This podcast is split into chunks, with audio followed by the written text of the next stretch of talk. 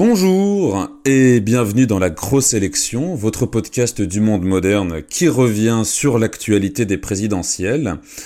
Et avant de commencer cette émission, je souhaitais m'excuser pour l'absence de régularité que nous avons pu avoir dans la production et la diffusion de celle-ci euh, du fait d'agendas personnels chargés en cette approche euh, des fêtes.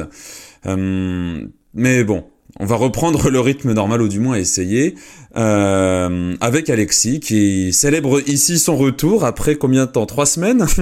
Au moins, oui, parce que c'est vrai que moi aussi j'ai été bien pris à droite à gauche et tu as géré d'une main de maître de toute façon euh, ce Ah, podcast de la grosse élection. je, vais- je vais rougir à, à ces flatteries. euh. Alors, euh, pour, euh, pour, euh, ce- cette reprise, euh, on s'est dit qu'on allait faire un épisode léger. Euh, tout d'abord parce que bon, certaines actualités intéressantes ont maintenant passé la date de péremption qui est de, plus de trois semaines. Je fais écho à la candidature d'Éric Zemmour, à son fameux discours, ce serment de Villepinte comme il l'a appelé. Et on a en ce moment pas mal de choses amusantes qui se mettent en, en ligne de marche. Hum, alors pour commencer, euh, nous avons tout d'abord Emmanuel Macron qui s'est offert deux belles heures de satisfecit euh, sur le- les canaux de TF1 et LCI où, interviewé par euh, Audrey Crespo-Mara et Darius Rochebin, il est revenu sur son quinquennat dans une euh, interview fleuve qui, euh, si elle ne devait pas être de la politique, avait pourtant des allures de, de pré-déclaration de campagne et où il ne s'est même pas caché finalement d'annoncer son élection. Alors Alexis, toi, si tu l'as regardé, qu'as-tu pensé de, de cette émission sur TF1 qui a été Emmanuel Macron, cinq ans après, où en est la France? Bah, rien, c'était glaçant. Enfin, je, l'ai- je l'ai dit sur les différents réseaux sociaux, je l'ai suivi. J'ai été obligé de le suivre, hein, sinon j'aurais fait autre chose évidemment que regarder cette émission catastrophique. Euh, il, me fait peur, Emmanuel Macron. C'est euh, euh, un délire narcissique euh, maladif, poussé à l'extrême. C'est du jamais vu. C'est-à-dire que tout ce qu'il fait est génial. Il est, il est formidable. Il a, pris, il a appris à aimer les Français. hein. donc il part du principe qu'il les aimait pas trop. Bon, c'est vrai, on a bien vu hein, le, le- les LBD, les matraques, les petites réflexions, le mépris permanent.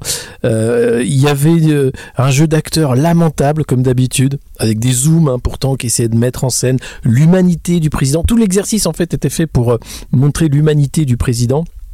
Euh, et c'est un foirage complet. Enfin, bon, ah, ah, il ne parle plus qu'à ses fans, euh, Emmanuel Macron. Euh, le reste des Français le haïssent, je pense. hein. Je sais pas si vous vous rappelez la vidéo de Ruffin, vous êtes vous êtes.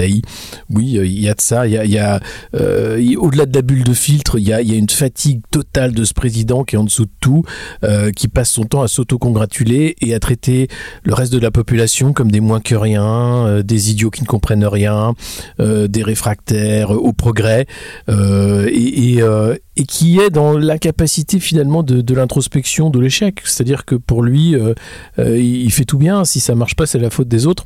Avec ce principe du DRH qu'il est, qui est catastrophique, qui s'entoure du- d'une nuée d'incapables qu'on appelle le gouvernement et les conseillers qu'il a autour de lui.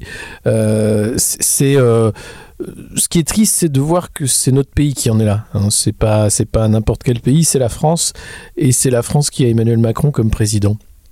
Et euh, 2022, si les élections ont lieu, puisque des rumeurs commencent à circuler dans les cercles proches du pouvoir, qu'elles pourraient peut-être être décalées, voire euh, supprimées, hein, on ne sait jamais, après Omicron, quel variant pourrait venir euh, nous, nous faire couler le nez, euh, eh bien là, euh, c'est simplement le basculement dans une, une monarchie euh, qui n'a plus rien de républicaine, qui n'a plus rien non plus de démocratique, puisque les contre-pouvoirs, Emmanuel Macron s'en contrefiche, soit ils sont euh, ignorés, soit ils sont achetés, soit ils sont tout simplement d'eux-mêmes inutiles.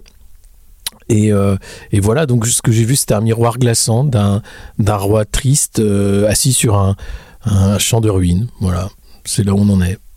Alors pour ma part, euh, bon c'est pareil, hein, j'ai trouvé l'exercice pittoresque. Je n'ai pas regardé à, à 100%, je l'ai plus écouté que que regardé vu que ça tombait euh, durant ma période de partiel pendant laquelle le soir je jouais plus à la console que je ne regardais mes cours ou le président de la République. Mais il y a quelque chose que j'aimerais quand même relever de, cette interview, au-delà de, tout ce que tu as déjà pu euh, très, bien décrire. J'ai quand même le sentiment d'avoir pu cerner le coup qu'il va tenter pour cette élection. Où on remarque finalement que bon, sur son extrême droite, il y a euh, par le fait qu'il ait pu attiser le débat autour d'une droitisation euh, du débat public, on a eu du coup en réponse l'émergence du candidat Zemmour. Du côté des républicains, on en a d'ailleurs longuement parlé durant la précédente émission, on a une Valérie Pécresse qui est sortie vainqueur du Congrès, qui, pareil, tente une synthèse entre l'héritage pseudo-droite sociale d'un Jacques Chirac et en même temps euh, le discours un peu plus sécuritaire, un peu plus rigoriste, un peu plus autoritaire même, euh, euh, d'un Sarkozy en 2007 ou même euh, d'un Laurent Vauquier lorsqu'il passait, euh, lorsqu'il passait par la présidence des Républicains. Et du coup, face à cela, donc Macron a fait monter la droite, quoi qu'il en soit dans les sondages, a descendu la gauche plus bas que rien, et j'ai le sentiment, du coup, par différents propos qu'il a pu tenir autour euh, du plateau de cette interview, qui était la salle des fêtes du Palais de l'Élysée, qu'il ait pu, du coup, euh, gauchiser un peu son discours, se placer un peu plus à gauche, alors toute proportion gardée, bien sûr, hein, toute proportion gardée. mais, mais, mais, on sent qu'il draguait euh, le, le reste du camp social-démocrate qui, malgré tout, reste aujourd'hui assez intéressant, et notamment en cas de second tour face à Valérie Pécresse. Mais de ce vide abyssal qu'est Emmanuel Macron, il ne sort qu'un truc, c'est que tout est calcul politique. C'est-à-dire que s'il sait qu'il peut s'appuyer sur le 1%, le 20, le 25%, il a une, fanbase qui bouge pas. Hein, on va être autour des 20%, les maximum, on va dire. Euh, les sondages qui sont ce qu'ils sont euh, donnent le fait qu'il est il tient il tient à ça hein, peu importe le, le, reste et donc tout reste maintenant pour lui de grignoter suffisamment de voix LR, Valérie Pécresse étant euh, dans une stratégie où elle a bien du mal de montrer qu'elle est autre chose qu'Emmanuel Macron elle ne veut pas tomber non plus dans le camp de Ciotti ou de Zemmour, donc euh, elle est coincée et de l'autre côté de dire de toute façon il n'y aura pas de candidat de gauche au second tour, ils sont tous nuls, ils sont tous en dessous de la, barre des, des, 10%, donc je peux peut-être récupérer euh, quelques socialistes qui veulent encore des gamelles, quoi, euh, comme des Castaner et autres. Donc voilà, son calcul est très simple. Euh, et à partir d'un calcul, mais de, de, de, de boutiquier, euh, il se dit je peux passer. Mais il en a rien à foutre de ce pays, quoi. C'est-à-dire qu'il est là pour faire passer des réformes. Euh, il va prendre la présidence de, l'Union européenne, ça va lui permettre d'avoir une stature présidentielle. Il va remonter dans les sondages en disant ah qu'est-ce qu'il est bien, mais qui tu vois à sa place, tu te rends compte, regarde, hein, voilà, ça c'est un président qui a une stature mondiale. Les autres, mais s'ils sont pas connus, ils sont nuls. D'où d'ailleurs le choix du, slogan de Marine Le Pen, une femme d'État, euh, alors qu'elle a jamais été euh, ministre ou quoi que ce soit, mais bon, il va falloir qu'elle voilà, elle, sait très bien ce qu'elle a en face d'elle, euh, et, donc c'est une entourloupe absolue. Qui est des Français qui veulent ça 50 plus Je me l'explique pas, pas, plus que comme il y a des Français qui soient pour le pass vaccinal, c'est-à-dire que je comprends plus mon pays en fait. Là, ou alors j'ai peur en fait du constat. C'est un pays de cons. Voilà, ça me fait peur. Oui, bah c'est de toute façon quelque chose. C'est Chirac qui non, c'est je sais plus si c'était lui qui avait dit que la France était un pays de veaux. Oui, c'est De Gaulle. Les Français sont de des Gaulle, Les Français sont des veaux, oui.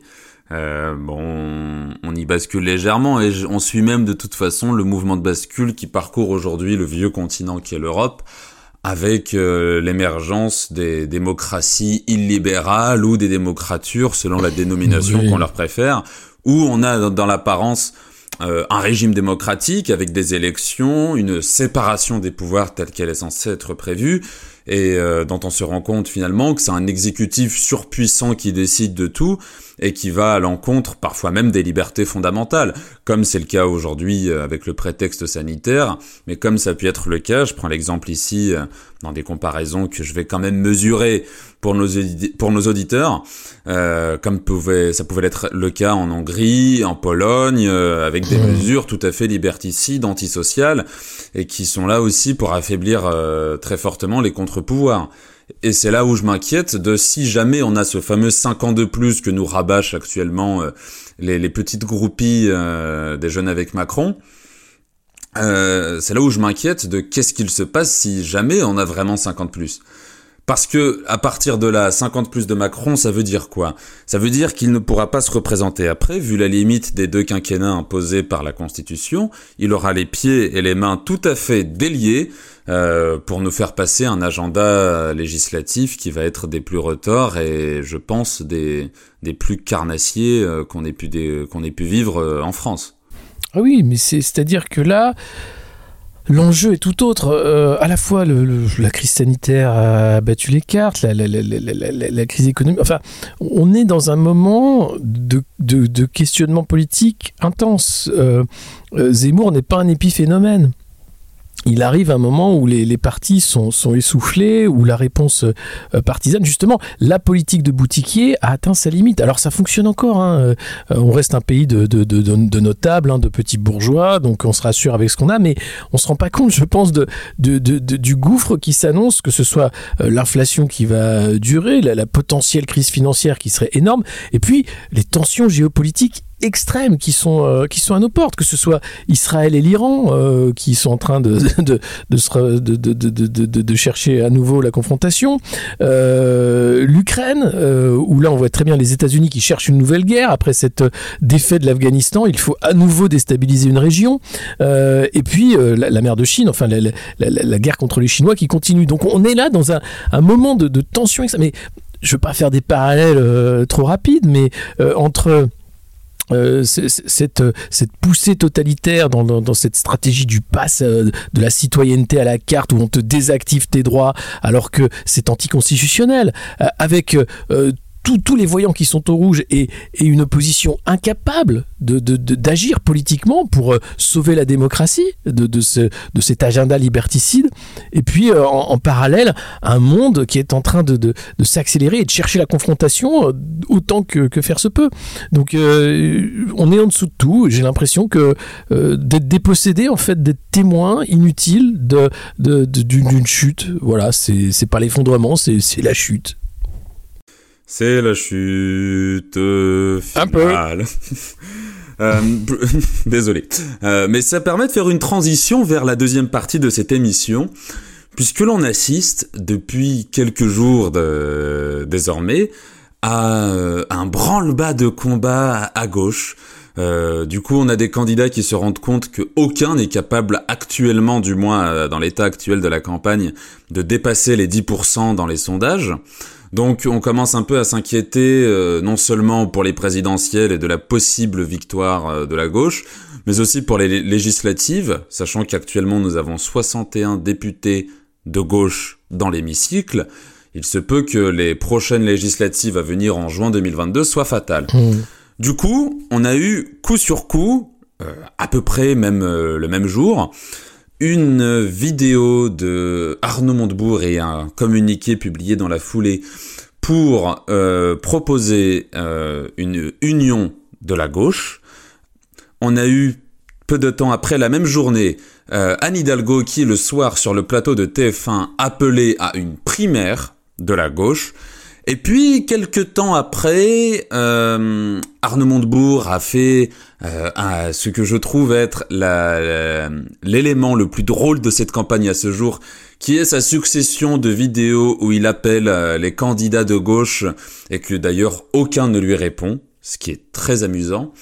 Pour conclure tout cela en apothéose par une vidéo de Christiane Taubira qui nous dit qu'elle envisage d'être candidate et nous donnera plus d'éléments en ce sens à la mi-janvier à peu près.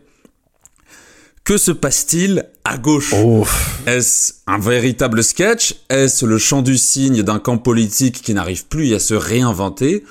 Oui, je, crois qu'il faut, je crois qu'il faut arrêter de parler de la gauche quand on parle du Parti socialiste. Euh, en réalité, enfin, je l'ai dit sur plusieurs plateaux, euh, le Parti socialiste est en train d'appeler à l'union du Parti socialiste, hein, sachant que de toute façon, ils ont explosé en vol depuis longtemps. Vous avez un Manuel Valls qui fait campagne pour Valérie Pécresse, qui, est, qui était macroniste, ça n'a pas marché, qui est parti à Barcelone, ça n'a pas marché, donc il revient et dit tiens, je vais dire que Valérie Pécresse, elle est cool.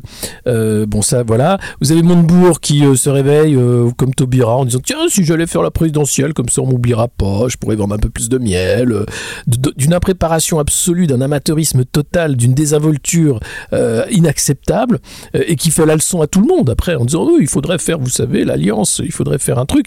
Mais enfin, et Christiane Taubira, excusez-moi, mais qu'est-ce qu'elle a fait à part être ministre d'un gouvernement qui a cassé le code du travail, accepter cette, cette lente glissade, avoir été aussi celle qui a voté pour les, les politiques de baladure, bref, on a affaire là à la social-démocratie dépossédée puisque c'est Macron qui en est l'héritier maintenant. Donc le PS n'a plus rien de la gauche, ça y est, c'est un parti à poil.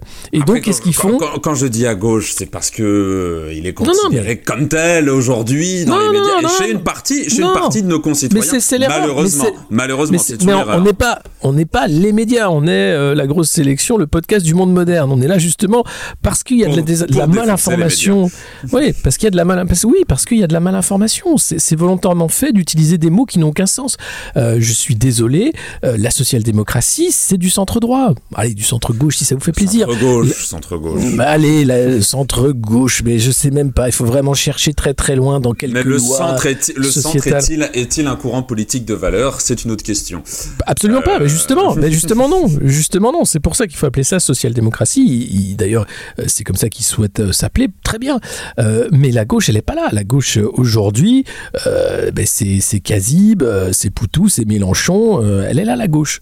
Euh, et donc ça les emmerde, parce qu'en plus non seulement la gauche est là, mais en plus vous avez des militants, vous avez des gens qui sont euh, capables de se mobiliser et qui ont des idées de gauche. quand la social-démocratie aura des idées de gauche, Hein, l'augmentation du SMIC, la taxation des très riches, euh, les limitations, euh, euh, enfin un programme anticapitaliste, disons-le. Mais non, le gros mot, il est là, anticapitaliste. Ça, tu peux pas le dire. Tu peux pas le dire. Anti-libéral, anti-libéral aussi, puisque. Alors non, parce que ça dépend. Tu, tu peux être libéral sur le plan. Oui, non mais. Non mais libéral d'un point de vue économique, c'est ça que. Oui, d'accord. Pas sur la liberté d'éventuel. Enfin, ce qui va avec l'anticapitalisme, mais mais mais aujourd'hui, ils, ils, sont absolument pour. Même Yannick Jadot. Euh, il est là pour dire il faut un capitalisme vert. Bah, bon courage, gars, je te regarde. Comment vous, comment vous allez faire? Euh, Donc, évidemment que euh, c'est un camoulox géant où vous avez le camp des perdants. Montebourg, Taubira, Hidalgo, qui sont là, sachant très bien qu'ils ne servent plus à rien, qui est là, qui est un boulet pour faire perdre la gauche parce que ça les emmerde, parce qu'ils veulent pas non plus euh, perdre les quelques Marocains qui les restent, enfin, même pas des Marocains, c'est des places maintenant en région, dans les départements, etc. Et puis aussi parce que ça représente une, une, part de l'électorat important. Euh, quand je parlais de, de, ce pays petit bourgeois qu'est la France, voilà, que, quand vous êtes un peu en province, vous vivez bien, euh, vous êtes un peu écolo, je, je parle des, des, villes moyennes, vous êtes un peu socialo parce que c'est voilà, ça permet d'avoir un petit réseau local de gens un peu moins cons que des gens qui vont être, enfin, quand je dis cons, attention, c'est une façon de parler des gens qui, que vous aimez bien. Hein, tout le monde, on est tous le con d'un autre, donc euh, rassurez-vous. Hein. Et euh, Dieu sait que j'en fais l'expérience tous les jours grâce aux réseaux sociaux. Euh, donc euh, tout simplement de dire voilà, c'est même pas une couleur politique, c'est une sensibilité d'amitié, de, de sphère, de, de sociabilisation. C'est-à-dire voilà, si tu vas dans tel resto, que tu voyages, que tu es malade, tu vas être plutôt là. Si tu es dans l'autre, bah, tu vas être plutôt là. Si tu es au Rotary, bon bah es plutôt de droite. et puis si tu es en loge au Grand Orient, tu es plutôt de gauche, un truc du genre, tu vois. Mais c'est vraiment une caricature. C'est-à-dire que là, on a du euh, dès que tu vas rentrer dans le dur en disant mais quand même comment on fait pour euh, euh, sauver le système de santé ben, il faut plus d'impôts. Bah oui mais comment on fait plus d'impôts? Comment on fait payer les riches? Tiens par exemple. Ah mais non mais si on fait payer les riches ils s'en vont tu te rends compte c'est pas possible. Donc donc voilà, pour moi, il y, a une impossibilité euh, tant qu'on pensera que euh, la social-démocratie est encore à gauche. Euh, elle est totalement maintenant au centre.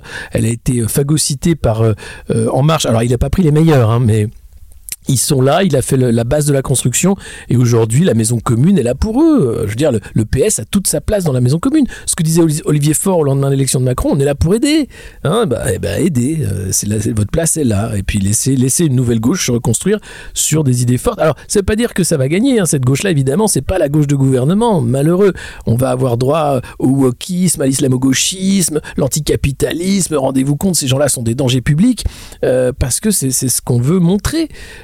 Parce que dès que tu commences à attaquer le capital, le capital a des armes pour se défendre. Les médias de masse, qui sont propriétés d'oligarques, les partis bourgeois, qui sont là aussi pour défendre les intérêts bourgeois.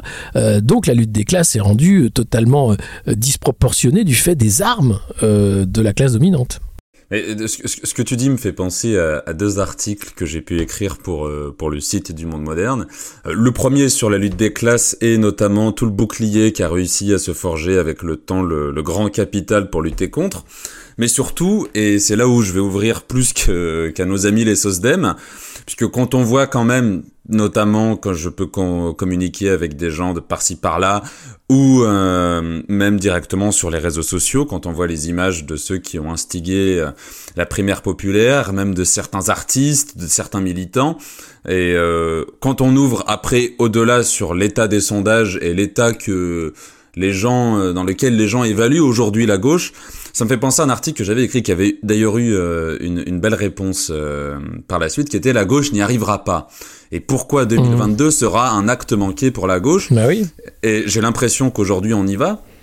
Parce que quoi qu'on quoi qu'on pense, il y a des belles idées à gauche sur l'anticapitalisme, sur le fait de réinvestir dans nos services publics, de rebâtir une école qui instruit et non plus qui qui fait ce qu'elle fait aujourd'hui, c'est-à-dire un globi-boulga de plein de choses, mais qui n'instruit plus non plus forcément, comme en attestent euh, les, les différents classements et autres qui existent et surtout euh, qui se fait automatiquement décrédibiliser par la droite et par les gens de droite et par le capital, etc.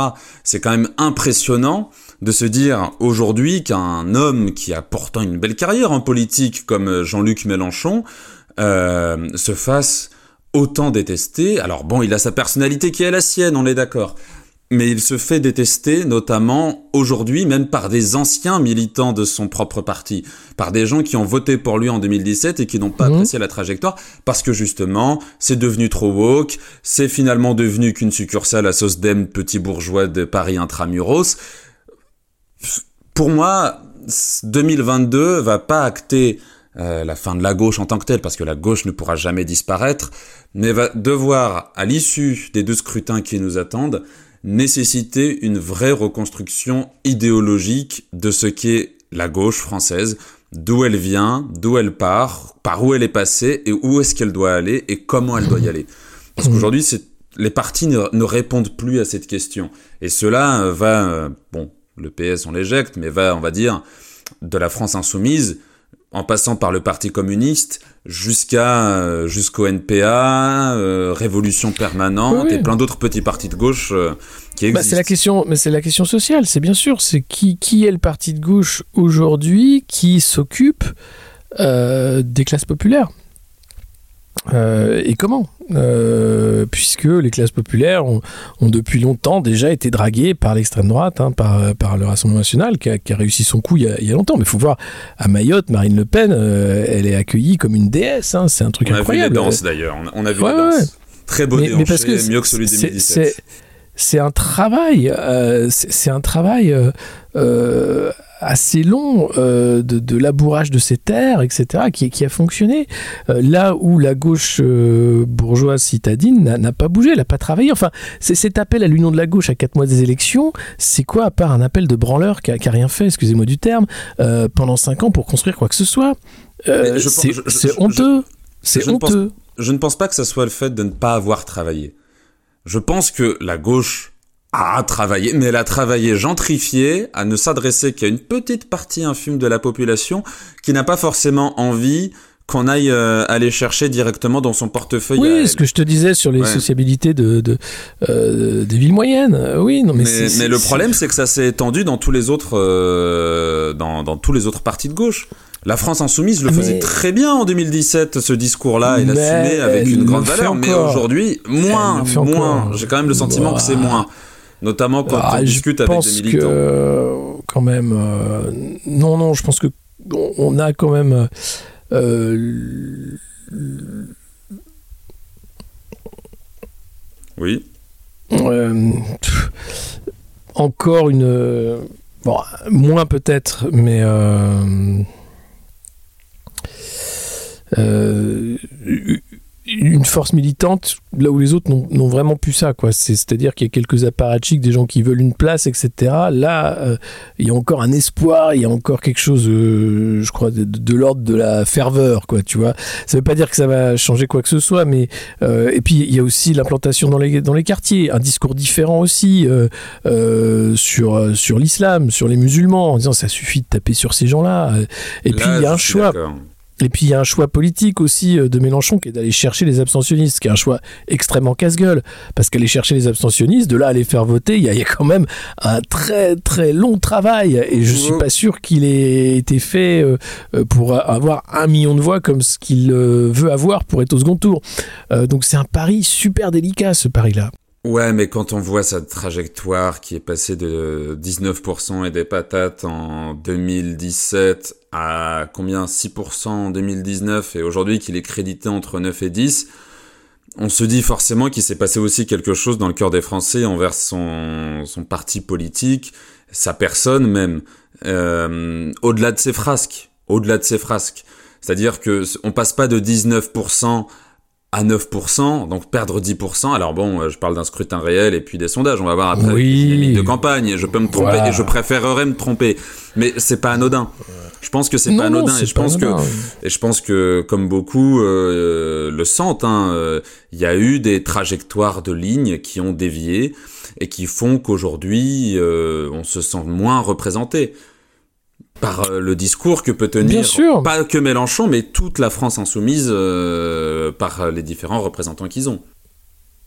Bien sûr, non mais c'est tout le truc, c'est-à-dire que euh, l'évolution, bien sûr, s'est faite. Il y a eu cette explosion-là. Il y a aussi, je crois, un espoir déçu à quelques voix près. On se rappelle, hein, bien sûr, Hamon, Mélenchon, et puis bam, quoi. et donc depuis, c'est une nouvelle stratégie qui s'est mise en place sur cinq ans et qui fait que bah, le long terme fait que c'est le pari des abstentionnistes aujourd'hui qui est tenu. Mais c'est difficile comme pari, je trouve. Ah oui, c'est euh, audacieux. C'est ce que je dis. Voilà, c'est très audacieux. Euh, mais parce qu'il n'y a pas d'autre choix. C'est-à-dire que il sait très bien qu'il n'y a pas de réserve de voix, ni chez les Sogdem aujourd'hui qui cherchent à faire une primaire. Ils iront chez Jadot éventuellement, si Jadot est malin. ça peut être le grand gagnant, sachant que Tobirave, c'est pas sérieux, quoi. Christiane, d'ailleurs, il lui a dit aujourd'hui en disant mais Christiane, tu tu peux pas mener un combat de cette façon-là. Euh, à trois mois, venir euh, euh, déclamer des poèmes, c'est pas comme ça qu'on va gagner. Donc je pense que les gens vont voir que c'est aussi sérieux que Montebourg, la candidature de Taubira. Et donc Jadot a toutes les chances d'empocher de, la mise du côté Sogdem de gauche. Hein, voilà, puisque Sogdem, le reste ira chez Macron, heureux comme, comme 50 plus. Allez, euh, donc voilà, c'est pour moi de toute façon une élection euh, voilà, qui, est euh,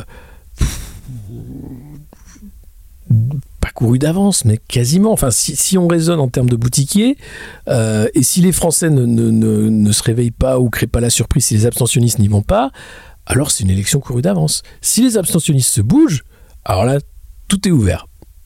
Mais je crains qu'ils ne bougeront pas. Je ah non, ils bougeront pas. Mais il n'y a rien qui va les faire bouger.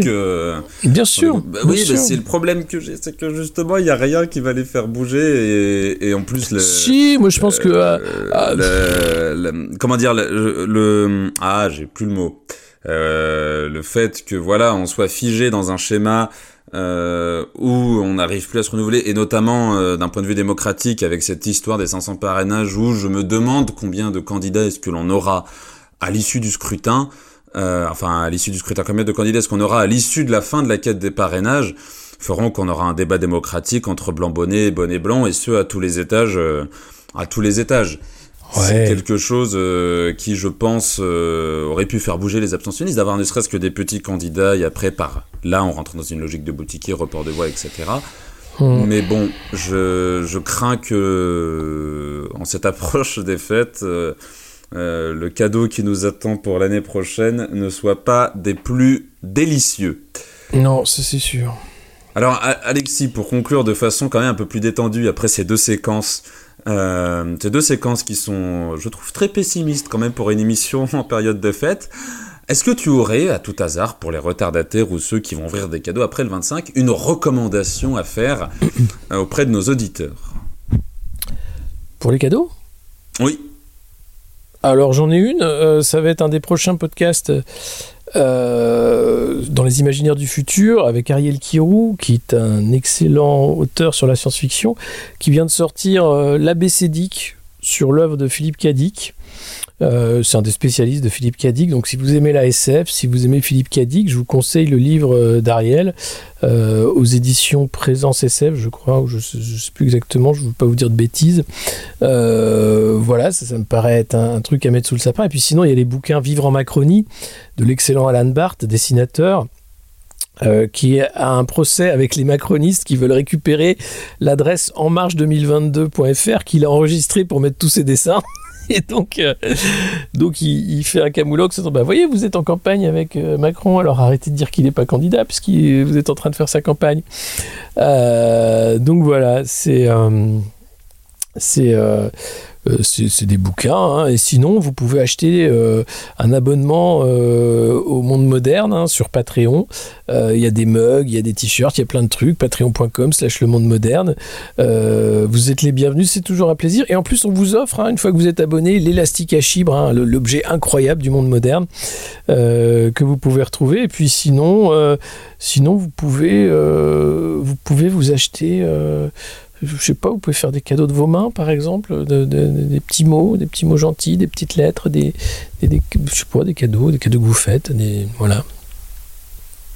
Eh ben, c'est euh, une très belle sélection que tu nous as offerte. Pour ma part, euh, pour ma part, je n'en aurai qu'une seule. C'est que, bon, c'est un sujet mais par lequel on peut passer quand même de, beaux, de belles émotions. C'est que Noël et les fêtes de fin d'année plus généralement sont la période où on assiste à une augmentation du taux de suicide du fait des personnes seules. Alors les soirs de réveillon, si vous avez dans votre entourage des gens qui sont seuls, euh, soit euh, vous les invitez, ou alors faites-leur quand même une petite attention, rappelez-leur qu'ils ne le sont pas forcément dans la vie de tous les jours, et cela permettra en même temps de leur éviter de faire euh, l'irréparable et d'avoir malgré tout un léger sourire en cette période de fête.